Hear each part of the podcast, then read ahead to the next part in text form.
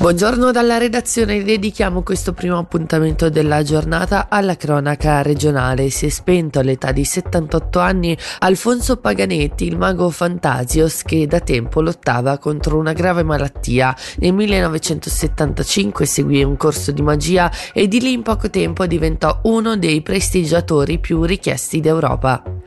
A processo per 200 kg di marijuana, la procuratrice pubblica Marisa Alfier ha rinviato a giudizio due presunti membri di una banda dedita all'importazione e alla vendita di droga sul nostro territorio. Si tratta di un cinquantenne italiano e una 37enne ticinese della Capriasca che fra il 2020 e l'anno scorso avrebbero trasportato almeno 200 kg di marijuana e 20 di hashish attraverso la dogana di Chiasso. Per entrambi gli imputati l'ipotesi principale è quella di infrazione aggravata alla legge federale sugli stupefacenti.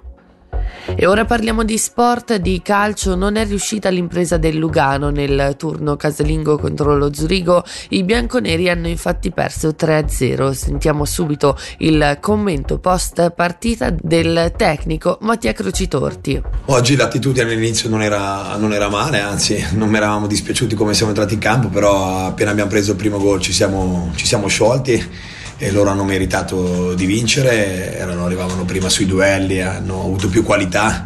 Noi abbiamo fatto, abbiamo fatto veramente tanta fatica oggi a, a, mettere in difficoltà, lo Zurigo ha vinto meritatamente, peccato non siamo riusciti ad avere una reazione dopo il loro primo gol. Lo Zurigo ha meritato di, di vincere la partita perché è stato più lucido, ha avuto più qualità e, e onestamente eh, fino al novantesimo ci ha concesso veramente poco poco in, in fase offensiva.